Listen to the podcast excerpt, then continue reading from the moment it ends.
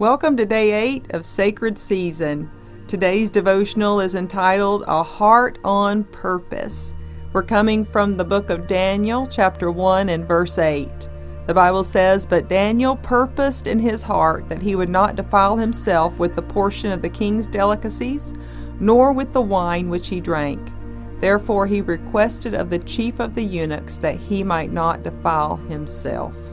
You know, so often in the new year we say things like, I'm trying to eat better, or I'm hoping to kick that habit, or I'm going to attempt to read my Bible more. We have good intentions, but often we allow our surroundings to influence us, or we revert back to what we have always done before. Daniel had every reason to blend in with his surroundings and go with the status quo. But he had done something very powerful he purposed in his heart, think about that. He purposed in his heart that no matter what, he would not defile himself. It was set in his heart like concrete. What Daniel purposed in his heart was directly connected to God's purpose for his life. God gave him favor, He gave him opportunities and great wisdom. Even in an unlikely place, Daniel rose to the top and fulfilled God's destiny for his life.